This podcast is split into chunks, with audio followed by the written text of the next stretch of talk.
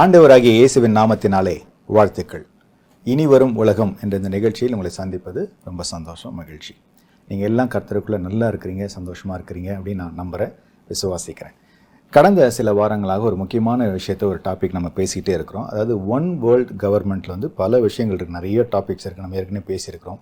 One military அது மாதிரி பல விஷயங்கள். இப்போ சமீபமாக நம்ம பேசுகிற காரியம் பார்த்திங்கன்னா அதாவது இந்த குழந்தைகளை அரசே வளர்ப்பது. இதுதான். வெளியிருந்து பார்க்கும்போது ஒரு நல்ல திட்டம் மாதிரி தெரியுது.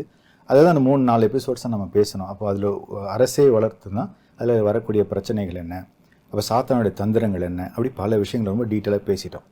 இன்றைக்கி இருக்கிற காலகட்டத்தில் வந்து பெற்றோர்களுக்கு இருக்கக்கூடிய முக்கியமான ஒரு சேலஞ்ச் ஒரு சவால் என்னென்னா பிள்ளைகளை வந்து கர்த்தருக்குள்ளே வளர்த்து அவங்கள எப்படி கரை சேர்ப்பது தான் பொதுவாக உலக அளவில் இது வந்து ஒரு முக்கியமான பிரச்சனை தான் அப்போ எப்படி அப்படின்னு பார்க்கும்போது சில விஷயங்கள் நம்ம வந்து ஏற்கனவே டிஸ்கஸ் பண்ணோம். அது ஒரு சும்மா சம்மரி மாதிரி சொல்லணும்னு பார்த்தீங்கன்னா முதலாவது வந்து குழந்தைங்களை வந்து நம்ம ஜெபத்தில் கிறிஸ்துவர்களாக நம்ம வந்து ஜெபத்துலேயும் பைபிள் வாசிப்புலையும் வந்து நல்லா ஸ்ட்ராங்காக கொண்டு வந்துடணும்.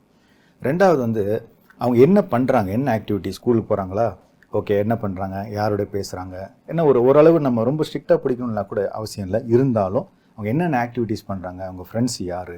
அப்படின்னு நம்ம தெரிஞ்சுக்கணும். ஏன்னா நீங்கள் வந்து குழந்தைங்களை ரொம்ப ஸ்ட்ரிக்டாக பிடிச்சிங்கன்னா ஒரு லெவலுக்கு மேலே கேட்க மாட்டாங்க. கை மீறிடுவாங்க. ரொம்ப லூஸாக விட்டிங்கனாலும் போச்சு இல்லையா? அப்போ நம்ம பேலன்ஸ்டாக நம்ம பண்ணுறது வந்து ரொம்ப முக்கியம் அதில். மூன்றாவது ஐயா அவர்கள் சொன்ன ஒரு முக்கியமான விஷயம் ஞாபகம் இருக்கும் குழந்தைகளை எப்படியாவது இப்போ இந்த சின்ன வயசுலேருந்தே வந்து அவங்கள வந்து அந்த ஊழியத்தில் ஊழிய காரியங்களில் கர்த்தருடைய காரியங்களில் ஒரு பாட்டோ ஒரு ஜெபமோ எதுலனாலும் வந்து சின்ன வயசுலேருந்தே பழக்கிட்டோம் அப்படின்னா நம்ம வந்து பெரிய ஒரு பயம் இருக்காது நமக்கு. சரி எப்படி இருந்தாலும் நம்ம பிள்ளைங்க வந்து கர்த்தருக்குள்ளே வந்துருவாங்க அப்படின்னு ஒரு சந்தோஷம் இருக்கும் இல்லையா?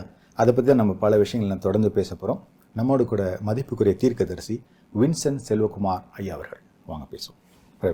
பிரைஸ் எல்லாம் இந்த கடந்த சில வாரங்களில் பேசுகிறது வந்து இந்த குழந்தைகளை பற்றி பேசுறது வந்து ரொம்ப பிரயோஜனமாக இருக்குது அதில் முக்கியமான இன்னொரு மேட்டரும் தெரியுது. அதாவது இது வரைக்கும் நம்ம என்ன பேசியிருக்கோம்னா இந்த மாதிரி அரசே வளர்த்தா அதில் வரக்கூடிய சேலஞ்சஸ் எல்லாம் பேசியிருக்கிறோம். அவங்க வர அவங்களே வளர்த்தா என்ன பிரச்சனைகள் வரும்? இது வந்து இந்த கடைசி நாட்கள்ல வரக்கூடிய ஒரே உலக அரசாங்கம்.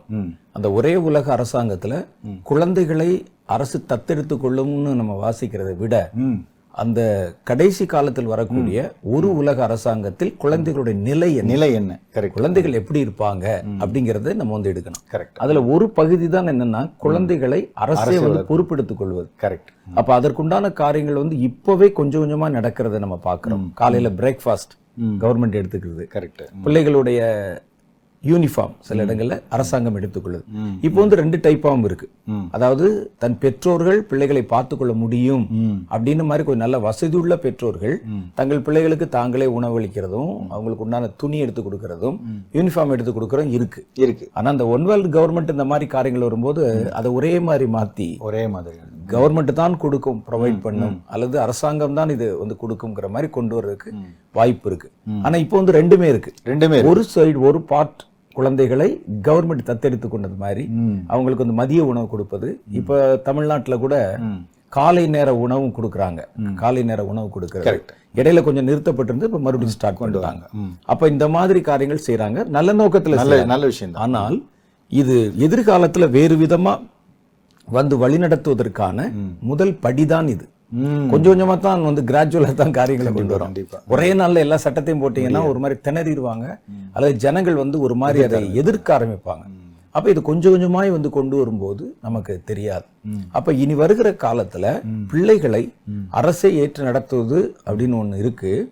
ஆனால் அந்த கடைசி காலத்தில் வருகிற முழு உலக அரசாங்கத்தில் பிள்ளைகளுடைய நிலை என்ன அப்படிங்கறது தான் நம்ம வந்து பொதுவா வந்து பார்க்கணும் பிள்ளைகள். கரெக்ட் அப்ப அப்படி வச்சு பார்க்க போகும்போது அதுல நிறைய பாயிண்ட்ஸ் நிறைய காரியங்கள் நம்ம தெரிந்து கொள்வதற்கு வாய்ப்பு இருக்கு.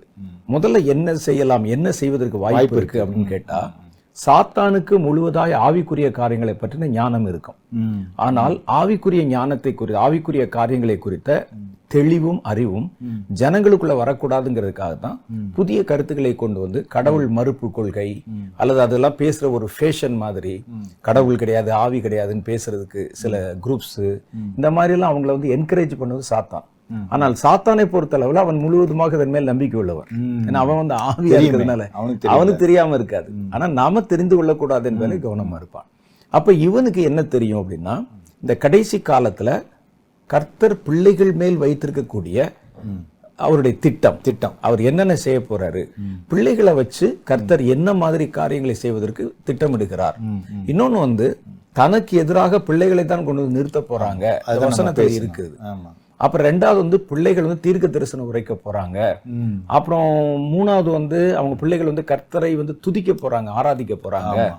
நாலாவது வந்து பிள்ளைகள் வந்து ஜெபிக்க போறாங்க. இப்படிலாம் செய்தால் இவங்க வந்து என்னை அடக்கி போடவும் என்னை பலவீனப்படுத்தவும் பிள்ளைகளால முடியும் அப்படிங்கிறவன் தெரிஞ்சா அவன் அவனுக்கு தெரியும். அதனால என்ன செய்வான்னா முதல் கட்டமாக இந்த துறையில இந்த பகுதியில சாத்தானுடைய கைவரிசை வந்து வெளிப்படும். அப்ப இந்த ஆவிக்குரிய பகுதியில சொல்றீங்க முதல்ல. ஆவிக்குரிய பகுதியில. ஏன்னா அதன் வழியா தானே. ஆமா. ஆனா அப்போ வந்து பர்டிகுலரா கிறிஸ்டியன்ஸை மாத்திரம் காட்டாமல் பொதுவா வந்து எல்லா ஆன்மீகத்தை குறித்தும் பிள்ளைகள் வந்து அதுல முழுசா வந்து ஈடுபடக்கூடாதுங்கிற மாதிரி சில சட்டதிட்டங்களை கொண்டு வருவாங்க. சரி. அது என்ன கொண்டு வருவான் அப்படின்னு கேட்டீங்கன்னா அது வந்து குழந்தைகளுக்கு வந்து தேவையற்ற கருத்துக்களை தேவையற்ற நம்பிக்கைகளை கொடுத்து அவங்கள செயலற்றவர்கள் ஆக்குறது அவங்களால எந்த பிரயோஜனம் இல்லாமல் போகுது. ஒரு ஆவிக்குரிய மனிதன் நீங்க எடுத்து பார்த்தா சமுதாயத்துக்கு அவனால எந்த பிரயோஜனம் இல்லை. இல்ல. சும்மா உட்கார்ந்து ஜெபம் பண்றேங்கிறது பைபிள் படிக்கிறேங்கிறது அப்புறம் புஸ்தகம் எழுதுறது தீர்க்க தரிசனம் சொல்லி இவனால என்ன பிரயோஜனம்? பெரிய பிரயோஜனம் இருக்கு அதுவும் அந்த மாதிரி கருத்துக்களை. இப்ப நாமளே வந்து என்ன செய்றோம்? நம்ம பிள்ளை வந்து ஊழியம் செய்யலாம் பிரசங்கம் பண்ணலாம் எல்லாம் செய்யலாம். ஆனால் அவன் ஒரு டாக்டராவோ இன்ஜினியரோ இருந்துட்டு தானே செய்யணும்னு நினைக்கிறான். அது என்ன காரணம் கேட்டா இதுதான் வந்து சமுதாயத்துக்கு பயன்படும் தங்களுக்கு பயன்படும் தங்கள் குடும்பத்துக்கு பயன்படும் அப்படிங்கிற கருத்து வந்து எல்லாருக்குள்ளயுமே இருக்கு. இருக்கு.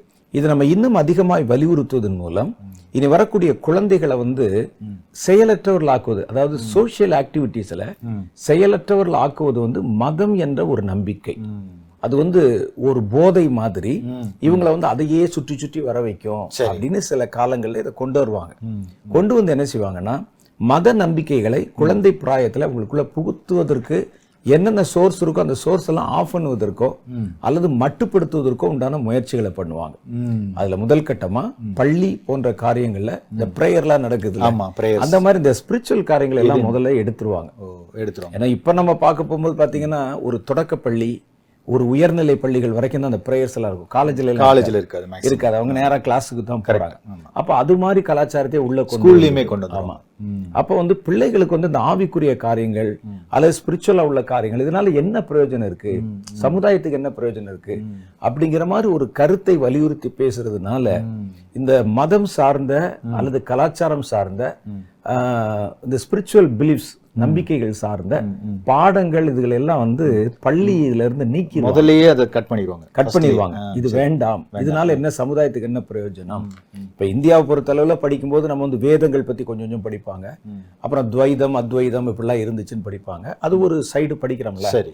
இதை படிக்கிறதுனால உங்களுக்கு இப்ப என்ன பிரயோஜனம் ஆச்சு? சமுதாயத்துல என்ன இருந்துச்சு? ஒரு ரோடு போட முடியுமா? ஒரு ஒண்ணுமே பண்ண சமுதாயத்துக்கு ஒண்ணும் பெருசா ஒண்ணும் பெருசா பிரயோஜனம் இல்லை கவர்மெண்ட்டுக்கு அதே மாதிரி இப்ப கிறிஸ்து வந்தாரு சிலுவையில் சிந்தினார் ரத்தம். இதை பத்தி நீ படிச்சு என்ன செய்ய போற. அதனால பிள்ளைகளுக்கு அது வேண்டாம் அப்படின்னு சொல்லி இந்த பள்ளிக்குள்ளே கொண்டு வரக்கூடிய ஆன்மீக சம்பந்தமான காரியங்களுக்கெல்லாம். ஒரு முற்றுப்புள்ளி வைப்பாங்க உலக அளவுல. இப்ப இந்தியாவுல வந்து பாத்தீங்கன்னா பள்ளிகள்லயுமே வந்து பல்வேறு விதமான மத நம்பிக்கைகள் வந்து அங்க போதிக்கப்படுகிறது. இப்ப வந்து ஜெயினர்கள் நடத்துற ஸ்கூல்ல அந்த நம்பிக்கை சொல்லுவாங்க. கிறிஸ்டியன்ஸ் சொல்லுவாங்க முஸ்லிம்ஸ் சொல்லுவாங்க ஹிந்துஸ் சொல்லுவாங்க. ஆனா இனி வருகிற காலத்தில் நான் சொல்றது வந்து உலக பார்வையில. உலக அளவுல. இந்த மதவாதிகளால அதிகமான பிரயோஜனம் ஒண்ணுமே கிடையாது. அப்படிங்கிறது அவனுடைய கருத்து. கருத்து. கருத்து. அவங்க வந்து சும்மா சோம்பேறியா உட்கார்ந்துருப்பாங்க. ம். இப்படியே வந்து இல்லாத பொல்லாத வரப்போகுது போக போகுது இப்படியே பேசிட்டு ஜனங்களை. அப்போ அடுத்து வரக்கூடிய தலைமுறை இதுல பலவீனப்பட்டு பாதிக்கப்படும் அப்படிங்கிற மாதிரி ஒரு கருத்தை வலியுறுத்தி இத குழந்தைகளுக்கு வந்து நம்ம எடுத்துறணும் அப்படின்னு ஸ்கூல்ல சொல்லி தர மாட்டோம். ஒருவேளை நீங்க வீட்ல சொல்லி கொடுக்கலாம் வீட்ல ஜெபம் பண்ணலாம். தனியா நீங்க வேணா படிச்சுக்கோங்க. அடுத்து வந்து இந்த பிள்ளைகளுக்கு வந்து அதீதமான மத உணர்வு. அதீதமான ஆவிக்குரிய உணர்வுகளை கொண்டு வரக்கூடிய ஆக்டிவிட்டிஸஸ் எல்லாம் மட்டுப்படுத்துற மாதிரியான சட்டங்கள் வரும். சரி. சபையில கூட சபையில கூட. எல்லாருக்கும்.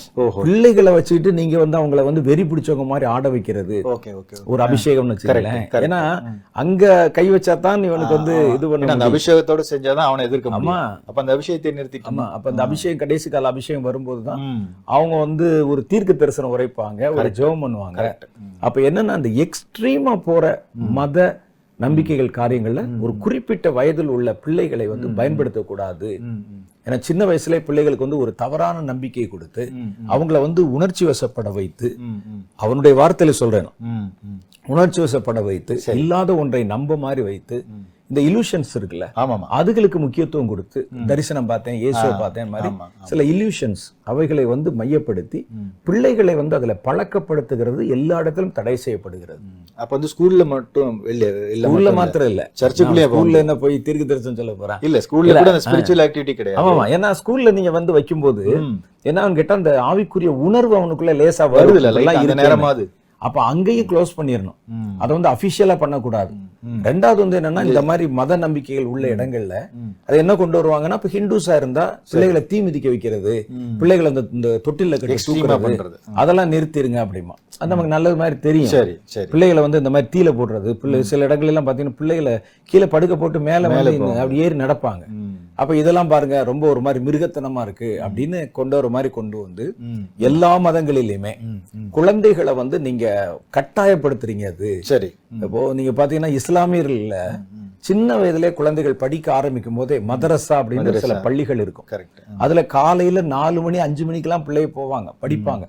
அப்ப இதெல்லாம் அந்த அந்த அளவுக்கு அது தேவையில்லை அப்படின்னு ஒரு சட்டம்.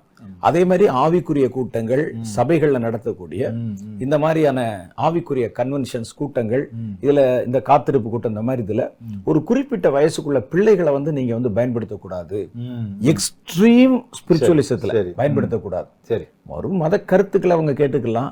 வந்து ஒரு பிரசங்க கேட்டுக்கலாம். ஒரு சண்டே கிளாஸ் மேலோட்டமா சில காரியங்கள் அவ்வளவுதான். ம், சரி மற்றபடி அவங்க வந்து உள்ளுக்குள்ள வந்து எக்ஸ்ட்ரீமா போச்சுன்னா கவர்மெண்ட் உள்ள வந்துரும்.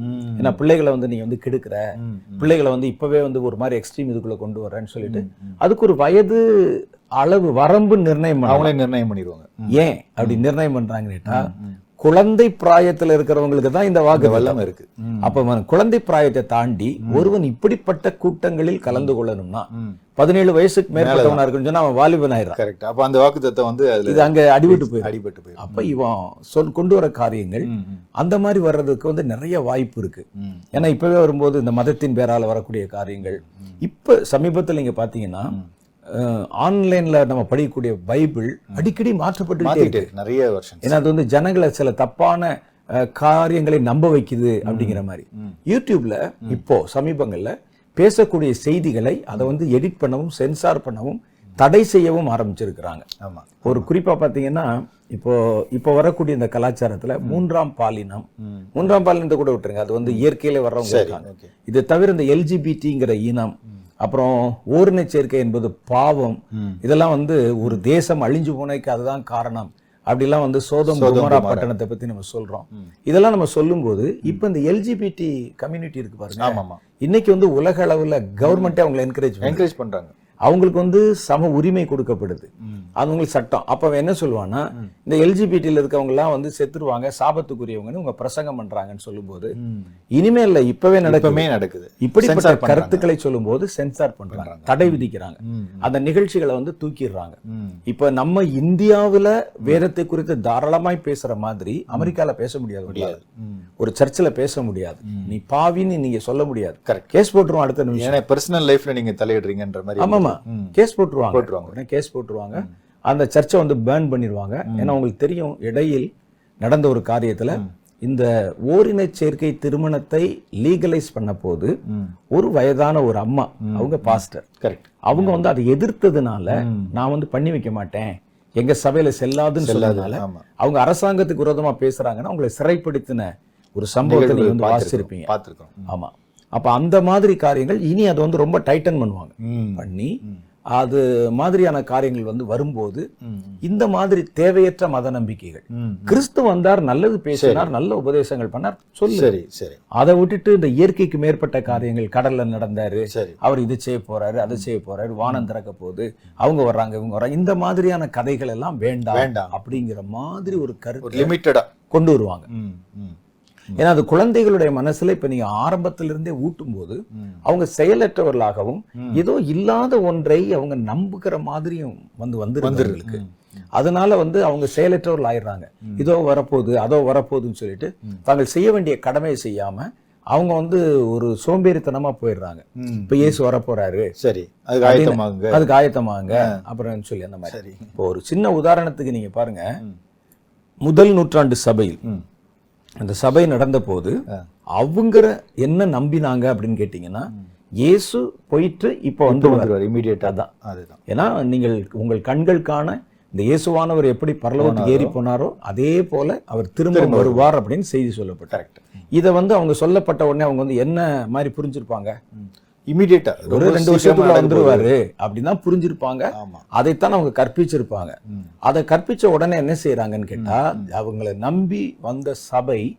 ஜனங்கள் எல்லாம் தங்களுடைய சொத்து பத்து வேலை வெட்டி எல்லாத்தையும் விட்டுட்டு விட்டுட்டாங்க. நேரா கொண்டு வந்து எல்லாத்தையும் சொத்தை வித்து அப்போஸ்தலர்கள் பாதத்துல வச்சு தேவாலயத்தில் தரித்திருந்தார்கள். இது ஆவிக்குரிய காரியத்துல பார்க்கும் எவ்வளவு வைராக்கியம் வந்தாங்கன்னு சொல்லுவீங்க. ஆனா சமுதாயம் என்ன ஆகும். வேலை வெட்டிலாம் விட்டுட்டு யாரும் வேலைக்கு போக மாட்டாங்க. இப்போ ஒரு பெரிய எழுப்புதல் வருது லட்சக்கணக்கான ஜனங்கள் இப்ப இந்தியால இப்ப தமிழ்நாட்டுல மாத்திரம் இப்போ வந்து ஏழு கோடி பேர் இருக்காங்கன்னா அதுல கிட்டத்தட்ட ஒரு மூணு கோடி பேர். வந்து எழுப்புதல் அடைஞ்சு. நாங்க இனிமே கர்த்தர் வர போறாரு சரி, நாங்க எந்த வேலையும். செய்ய மாட்டேன்னு சொன்னா சரி ம். ஒரு மூணு கோடி பேர் வந்து வேலையை வெட்டி எதுவுமே பார்க்க மாட்டேன்னு சொன்னா அந்த தேசம் என்ன ஆகும்? அப்ப இந்த வேலையெல்லாம் யாரு பாப்பா ஸ்தம்பிக்கிறோம் முதல் நூற்றாண்டுல அப்படிதான் நடந்தது. அந்த வந்து வளர ஆரம்பிக்கும் போது ஏன் வந்து கவர்மெண்ட் அவ்வளவு கோவப்பட்டதுன்னா. ஒரு நம்ம மத நம்பிக்கையை பேசுவதுல வந்து அவங்களுக்கு தடை இல்லை. யாருக்கு? அந்த ரோமர்களுக்கு. ஏன்னா இவங்களுடைய ஆட்சி வந்து எல்லா நாட்டிலும் இருந்தது. இருக்கு. அந்தந்த நாட்டுல அந்தந்த நாட்டுல வேற வேறு விதமான கலாச்சாரங்கள் இருக்கு. அவர்கள் எகிப்தியர்களையும் ஆட்சி பண்ணாங்க. சரி. பக்கத்துல இருக்க பல தேசங்களை ஆட்சி பண்ணாங்க. அந்த நாட்டுல எல்லாம் அவங்க அவங்களுடைய விக்கிரகங்கள்லாம் பண்ணது கவர்மெண்ட் அதுல எல்லாம் தலையிடல. நீங்க நல்லா பாத்தீங்கன்னா. அது வரைக்கும் இல்ல. அது வரைக்கும் இல்ல. அங்க போய் ஒரு பாகால ஆராதிக்கிறாங்க. அந்த பெலிஸ்தா தேசமும் பெலிஸ்திய தேசமும் கூட. ரோமருடைய ஆட்சிக்குள்ள தான் கட்டுப்பட்டு இருந்தது ரோம சாம்ராஜ்யம் இல்லையா அப்ப பல தேசங்கள் இருந்தது. அப்ப எந்த தேசத்திலயுமே மதத்தின் பேரால் அவங்கள துன்புறுத்தல. வரல. ஏன்னா ரோமர்களுக்குன்னு ஒரு தனி மதமே இல்ல. அந்த நாட்கள்ல. பல மதங்களில் உள்ள நம்பிக்கைகளை பிலீஃப்ஸை தான் எடுத்து கொண்டாந்து உள்ள வச்சிருந்தாங்க அவங்க. இங்க இருக்கிற அஸ்தரோத்து அஸ்டக்கு இந்த மாதிரி உள்ள காரியங்களை எல்லாம். வச்சு தான் அந்த கிரேக்கர்களுடைய இதை தான் அவங்க வந்து கடைபிடிச்சாங்க. அப்படிங்கும்போது இவங்க ஏன் வந்து இந்த மதத்தை வந்து எதிர்த்தாங்க சரி ஏன்னா அவங்களுடைய ஆட்சி பரப்பில உட்பட்ட பல தேசங்கள்ல பல்வேறு விதமான மத நம்பிக்கைகள் இருந்தது ம். ஆனா அந்த மத நம்பிக்கைகளில் எல்லாம் தலையிடாத ரோமர்கள். ஏன் கிறிஸ்தவர்கள் மன்றத்தில் மாத்திரம் வந்தாங்கன்னா. இவங்களுடைய நடவடிக்கைகள் வந்து வித்தியாசமா ரொம்ப எக்ஸ்ட்ரீமா. ரொம்ப எக்ஸ்ட்ரீமா என்னன்னா அவங்க என்ன சொல்லுவாங்கன்னா நான் ஒரு ஆட்சியில் இருந்து கொண்டு. நான் வேற ஒரு ராஜா எங்களுக்கு வேற ஒரு ராஜா இருக்குமா சரி சரி அது அவங்க லிட்டரலா ஆமா அப்படி எழுத்தின்படி அவங்க புரிஞ்சுக்கிட்டாங்க நாங்க உங்களுக்கு வந்து இது இந்த மாதிரி ஒரு அரசாங்கத்துல ஒரு சட்டம் போடுறோம்னா நாங்க கேட்க மாட்டோம் எங்களுக்கு ராஜா. ராஜா இருக்கு. ரெண்டாவது வந்து இவங்க வந்து முழுவதுமாய் இப்போ வந்து இயேசு வந்துருவார் நம்புறதுனால ஒரு சோம்பேறி கூட்டம் அவனை பொறுத்தல அவனை பொறுத்தல. ஒரு சோம்பேறி கூட்டம் பெருகி கொண்டே. வருகிறது. அவங்க தவறான நம்பிக்கை விதைக்கிறது மூலம். மக்களை வந்து ஒரு மாதிரி செயலற்றவர்களாய் மாற்றுறாங்க இவங்க மட்டும் இல்லாம மத்தவங்களையும் சேர்த்து இது பார்வனுக்கு ஏன் கோவம் வந்தது ஆ. இவங்க வந்து இந்த மத நம்பிக்கை வந்து அவனுக்கு பிரச்சனை இல்ல வேலை செய்ய செஞ்சா வேலை செய்ய மாட்டாங்க வேலை செய்ய. ஆமா அது நாங்க வந்து ஆராதிக்க போறோம்னு போயிடுவோம் அப்ப எல்லாரும் யார் போயிட்டு செய்யறது இந்த இவ்வளவு வேலையை வேலையை? செய்யறது. ஆமா அப்ப சமுதாயம் வந்து பாதிக்கப்பட்டுரும். அப்ப இவங்க செய்தது தவறுதான் ம். இன்னொரு விதத்துல என்னன்னு கேட்டீங்கன்னா அவர்கள் செய்ய வேண்டிய ஆவிக்குரிய கடமையை கூட செய்யாம. இப்ப கர்த்தரும் இது இந்த ரோமர்கள் எப்படி எடுத்தாங்களோ முடிவு அதே மாதிரி கர்த்தரும் முடிவு எடுத்தார் அவங்க மேல. ஏன்னா அவங்க என்ன செஞ்சுட்டாங்கன்னு சொன்னா ஒரு காரியத்தை தவறாய் புரிந்து கொள்ளும் போது ஒரு சைடுல எக்ஸ்ட்ரீமா போகும்போது. நீங்க உலக கடமைகளை விடுங்க ஆவிக்குரிய கடமை கூட மறந்துட்டாங்க அவங்க? எல்லாத்தையும் வித்துட்டு. அத அப்போ சிலர் பாத்துல வச்சுட்டு ஏன்னா அவனுக்கு வந்து இனி ஒரு எதிர்காலம் இல்லை இல்லை. எனக்கு எதிர்காலம் இல்லைன்னு தெரிஞ்சுன்னா நான் எதை பத்தியும் கவலைப்பட மாட்டேன்ல இல்ல இல்ல நான் பாடி இஷ்டப்படி தானே இருப்பேன் சட்டத்தை மீறுவேன். நான் இருக்கிற காலத்துக்குள்ள எல்லாத்தையும் அனுபவிக்கணும்னு பார்ப்பேன் என்ன இன்னொரு ரெண்டு வருஷம் தானே பாத்துக்கிறோம் அப்படின்னு வந்தா ஒரு மனிதனுடைய மனநிலை எப்படி? வேற மாதிரி ஆயிரும் ஆயிரும்ல அப்ப இந்த ஒரு காரிய கருத்தை வந்து அவங்க வலியுறுத்துறாங்க இதுதான் ரோமருடைய கோபத்துக்கு காரணம். அப்புறம் அடுத்து வந்து என்னன்னு கேட்டீங்கன்னா இவங்களை முழுசு கொண்டாந்து வச்சிடுறாங்க. அப்ப இவங்க என்ன செய்யறாங்கன்னா எல்லாத்தையும் கொண்டாந்து வச்சுட்டு காலையில இருந்து ஜெபம் பண்றது சரி. அத மணி அடிச்ச உடனே சாப்பிடுறது சாப்பிடுறது. அப்புறம் மறுபடியும் உட்கார்ந்து ஜெபம் பண்றது. பெரிய இடமா இருந்ததுனால அது எப்படி ஜெபம் பண்ணணும் எப்படி சபை நடத்தணும் கூட தெரியாது அவங்களுக்கு. ஒரு டிசிப்ளின் இல்லாம டிசிப்ளின் இல்லாம. நீங்க வசனத்துல கொரிந்தியர்ல படிச்சு பார்த்தா நீங்கள் கூடி வரும்போது. ஒருவன் தீர்க்க தரிசனம் சொல்லுகிறான் ஒருவன் வந்து பிரசங்கம் பண்ணுகிறான் ஒருவன் வசனத்தை வியாக்கியானம் பண்றான் ஒருத்தன் அந்நிய பாஷை பேசுறான் ஒருத்தன் விளக்கம் சொல்றான். இதெல்லாம் என்னன்னு கேக்குறேன். ஒரே நேரத்துல எல்லாமே நடக்குது. அங்கங்க. பெரிய ஹால் தானே. வந்தோடனே அங்க ஒரு பத்து பேர் வாங்க நம்மளாம் இங்க ஜெபம் பண்ணு. கூப்பிடுறது. அவன் ஜெபம் பண்றது. இந்த பக்கத்துல ஒரு பத்து பேரை கூட்டிட்டு ஒருத்தர் தீர்க்க தரிசனம் சொல்றது அதை ஒரு பத்து பேர் கேட்கறது சரி. ஒருத்தன் இதுக்கு நடுவுல ராப்போஜனம் கொடுத்துட்டு வர்றது அது வேற வாங்க அப்படின்னு சொல்லி அவர் கொடுத்துட்டே வருவாரு. இதை பார்த்தவொடனே ஒரு ஒழுங்கும் இல்ல கிரமம் எதுவுமே இல்ல.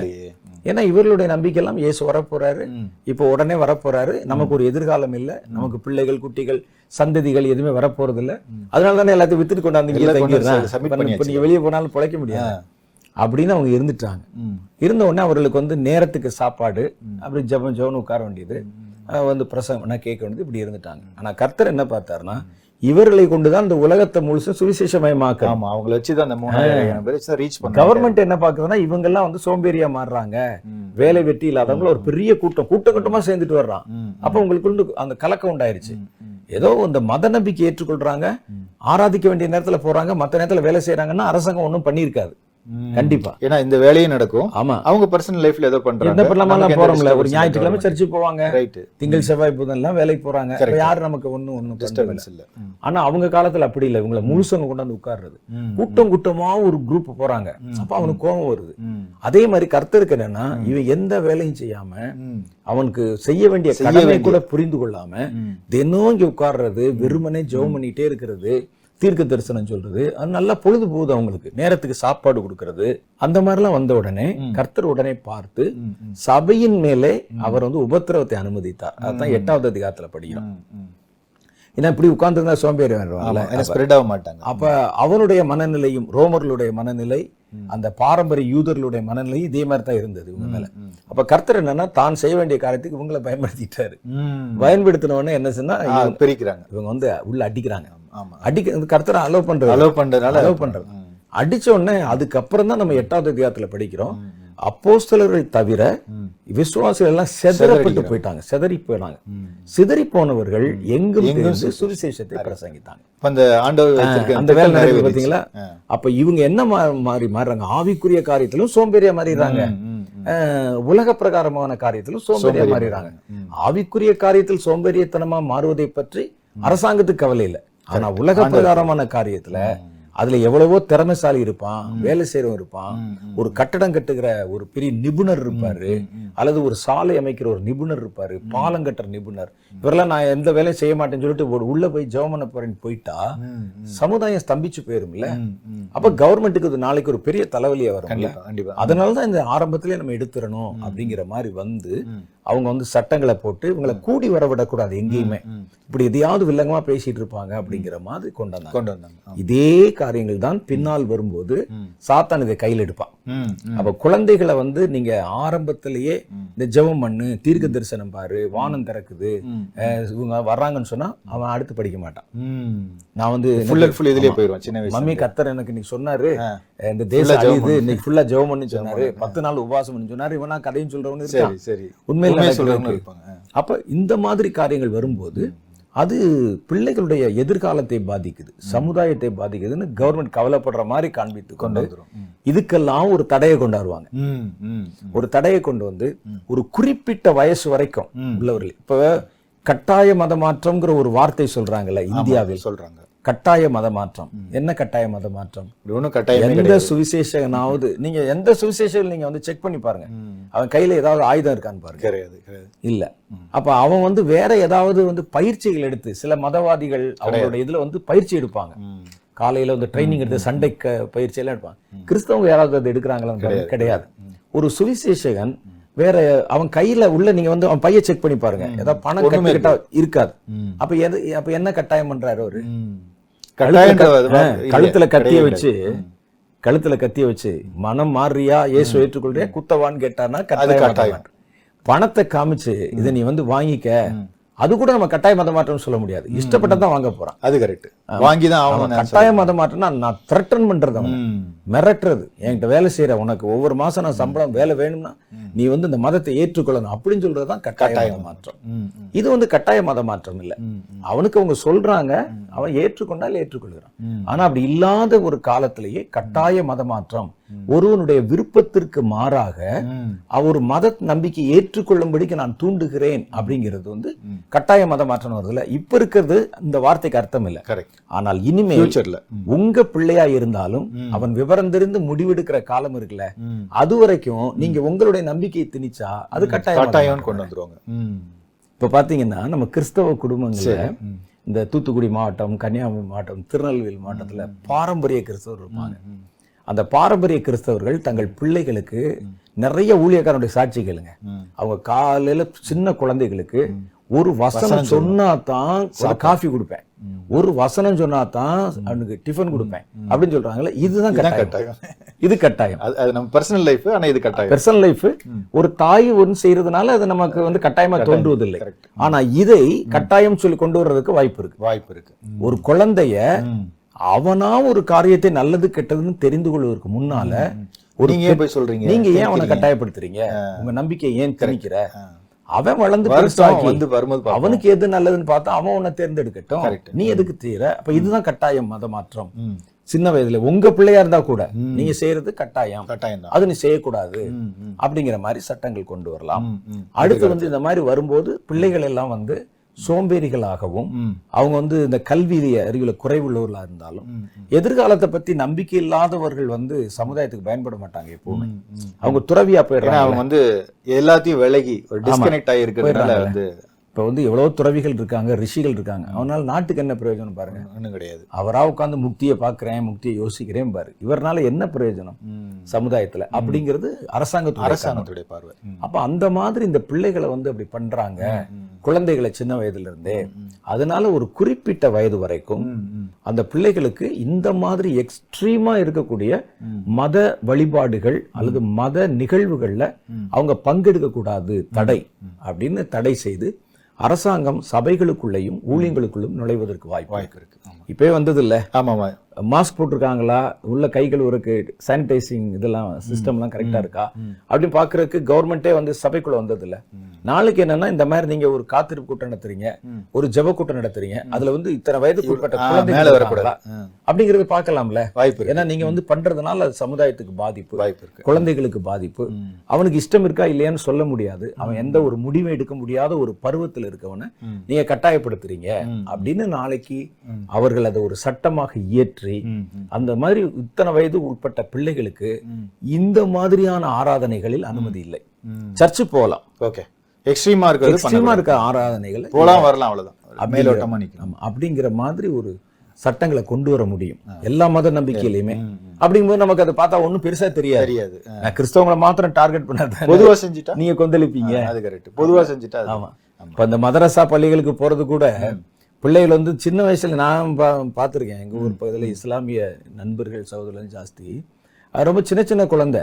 அதுக்கு சரியா ஸ்கார்ஃப் கூட போட தெரியாது. காலையில நட போவாங்க. அப்ப எதுவுமே கொண்டு வரும்போது என்ன செய்யலைன்னா பதினைந்து வயதுக்கு மேற்பட்ட அதுக்குள்ளவங்க தான் படிக்கணும். சின்ன வயதிலே பிள்ளைகளை வந்து திணிக்க கூடாது. இது சட்டம் அப்படின்னு கொண்டாந்தா என்ன செய்வீங்க? ஒண்ணும் செய்ய முடியாது. அப்ப இந்த மாதிரியான இந்த மத நம்பிக்கைகள் ஆவிக்குரிய உணர்வுகளை நீங்க வந்து இளம் பிராயத்திலே பெறாமல் நீங்க வந்து கொஞ்சம் வயதுக்கு மேற்பட்டு வரும்போது அதுல பல பேர் வந்து அந்த முழு நம்பிக்கைக்குள்ள வர மாட்டாங்க ம். ஏன்னா வந்து சிறு வயதுல விதைக்கும் போது தானே அந்த அது வந்து நல்லா பசுமரத்து ஆணி மாதிரி பசுமரத்து ஆணி இருதயத்துல மாதிரி இருக்கும். இப்ப இதே ஆளை வந்து நீ பதினஞ்சு வயசுக்கு மேல தான் இந்த மாதிரி ஆக்டிவிட்டிஸ்ல கலந்து கொள்ளணும்னு சொன்னா? அவன் வரமாட்டான்ல. அவனே வேற வர விஷயம். மாட்டான் இருக்கு. அவன் வேற அதுக்குள்ள வந்து வேற காரியங்கள் மேல அவனுடைய நம்பிக்கை போயிடும் அப்ப இதெல்லாம் சாத்தான் செய்வதற்கு நிறைய பல வழிகளும் தந்திரங்களும் இருக்குது அந்த மாதிரி. இல்ல ஒரு சின்ன கேள்வி மட்டும் கேட்குங்க கொஞ்சம் பின்னோக்கி நீங்க சொன்ன ஸ்டேட்மெண்ட்ல இருந்து. அதாவது இந்த இப்ப ரோமர்கள் காலத்துல அந்த எக்ஸாம்பிள் வச்சே கேட்கறேன் அவங்க வந்து ஒரு குரூப் ஆஃப் பீப்புள் வந்து வேலை செய்யல. அவங்களுடைய பார்வையில வேலை செய்யல. இன்னொரு சைடுல பாத்தீங்கன்னா கர்த்தருக்கும் அவங்க பிரயோஜனம் இல்லாம ஆமா, அந்த நேரத்துல இருந்தாங்க. இப்ப நான் என்ன கேட்க வரேன் அப்படின்னா அப்போ வந்து எப்பவுமே வே நம்ம வந்து பைபிள் வாசிக்கிறோம் ஜெபம் பண்றோம் ஃபாஸ்டிங் ப்ரேயர் எல்லாம் பண்ணிட்டு இருக்கோம் ஆனா அதே நேரத்துல கர்த்தருக்கு செய்ய வேண்டிய வேலைன்னு இரு- ஒண்ணு இருக்கும். அதை விட்டுட்டு இதை மட்டுமே பண்ணாலும் அது கர்த்தருடைய பார்வையில அது தவறா தான் வந்து முடியும். அது மாத்திரம் இல்ல பிரதர் நம்ம வந்து ஜெபம் பண்றதும் ம். தேவனுடைய அபிஷேகத்தை பெறுவதும் கர்த்தருக்கு வேலை செய்யறதுக்காக தான் ஆமென். வேற எதுக்கு நீங்க பெற போறீங்க அது பெற்றுட்டு வீட்ல இருக்க கூடாது சும்மா நான் வந்து எனக்கு உள்ள அந்த கிஃப்ட்ஸை பெறுறது வரங்களை பெறுறது நான் வந்து வேதத்தை முழுசா படிக்கிறது. அல்லது நல்ல ஜெபம் பண்றது இதெல்லாம் எதுக்குன்னா. கர்த்தருடைய சித்தத்தை நிறைவேற்றுவதற்கு உண்டான பலனை பெறுவதுக்கு தான். கரெக்ட் நீங்க வந்து நான் வந்து சாப்பிடுறது வந்து நான் வந்து ஒர்க் பண்றதுக்கு தான் வேலை செய்யறதுக்கு தான்.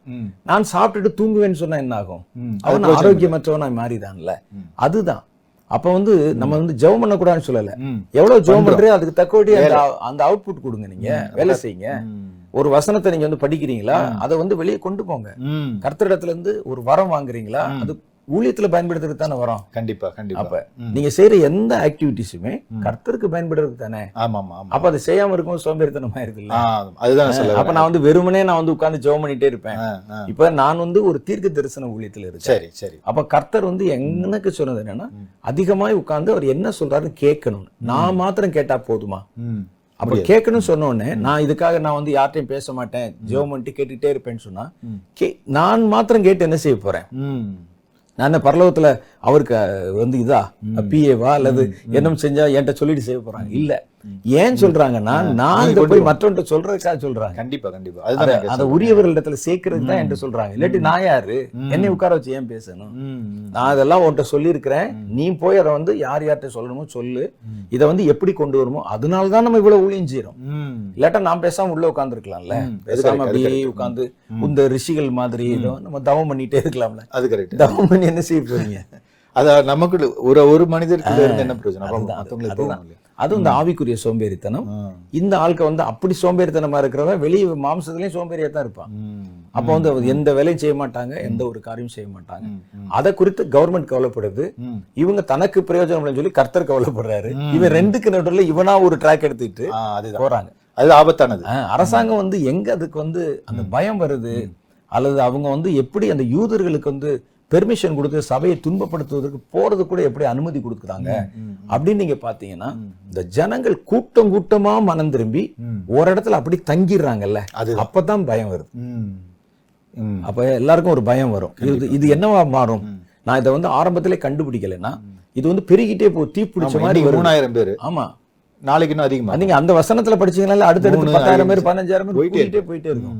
அப்ப இப்படி வந்து எல்லாம் வந்து உட்கார்ந்துட்டு ஒரு சுகமான ஒரு புது சிஸ்டத்தை கண்டுபிடிச்சிட்டாங்க. எல்லா காசையும் மொத்தமா போட்டு தினம் நம்மளா சாப்பிட்டு. அப்படின்னா இவனை வச்சு வேற எந்த காரியங்களும் வராது. இதை பார்த்து இன்னும் அநேகர் வந்து இழுப்புண்டு போவாங்க. இதுதான் அவங்களுக்கு பயம். மத்தபடி ஒரு மத நம்பிக்கை பரப்புறாங்கங்கிறது வந்து நம்ம அந்த கண்ணோட்டத்துல பார்க்க கூடாது. ஏன்னா ரோமர்களுடைய ஆட்சி எல்லா தேசத்திலும் இருந்தது. எல்லா மத நம்பிக்கை உள்ளவங்களும் இருந்தாங்க. சரி சரி. அவங்கள ஆட்சி பண்ணிருக்காங்க அவங்க. அப்ப எங்கேயுமே இப்படி பண்ணல. இவங்கள மாத்திரம் தான் அப்படி பண்றாங்க இதுல இன்னொரு விஷயமும் நான் கேட்கணும். நிகழ்ச்சி முடிக்கக்கூடிய நேரமும் வருது. இன்னொரு விஷயம் என்னன்னு பாத்தீங்கன்னா இப்போ ஆண்டவர் வந்து சொன்னது வந்து பிள்ளைகளை என்னிடத்துல வர இடம் கொடுங்க ஆமா ஆமா ஆமா ஆமா அதுதான் ஆண்டவர் சொன்னது. Correct. ஆனா கவர்மெண்ட் சொல்றது வந்து பிள்ளைகளை வந்து வர விடாம தடுக்கிறது. பிள்ளைகள் வந்து முதல்ல அஸ்திபாரம் கரெக்டா ஆ, இருக்கட்டும். அப்புறம் அவன் ஒரு மத நம்பிக்கை தேர்ந்தெடுத்துக்கட்டும் அந்த பிள்ளை பிராயத்துல இருக்கிற வரைக்கும் அவங்க எங்க கஸ்டடியில இருக்கட்டும். இருக்கணும். அப்ப அந்த வசனத்துக்கு நேர் விரோதமா சொல்றது அதுதான் அதுதான். அப்ப இது குறித்து நம்ம தொடர்ந்து பேச வேண்டிய பல விஷயங்கள் இருக்கு அடுத்த நிகழ்ச்சியில பேச நேர்களை பாருங்கள் இந்த நாள் நிகழ்ச்சி வந்து ரொம்ப முக்கியமான ஒரு நிகழ்ச்சி. பேசக்கூடிய டாபிக் வந்து ரொம்ப முக்கியமான டாபிக் ஏன்னா நம்மளுடைய பர்சனல் லைஃப்மே இதை பாதிக்கக்கூடாது. நம்ம எல்லார் வீட்லையுமே நம்ம குழந்தைகள் இருக்குது அவங்களுடைய எதிர்காலம் முக்கியம். அவங்கள வந்து ஒரு கரை சேர்க்கிறது நமக்கு முக்கியமான ஒரு பங்கு பொறுப்பு. இதே போல் அடுத்த நிகழ்ச்சியில் நான் சந்திக்கிறேன். உங்கள் நண்பர் ஜேம்ஸ்.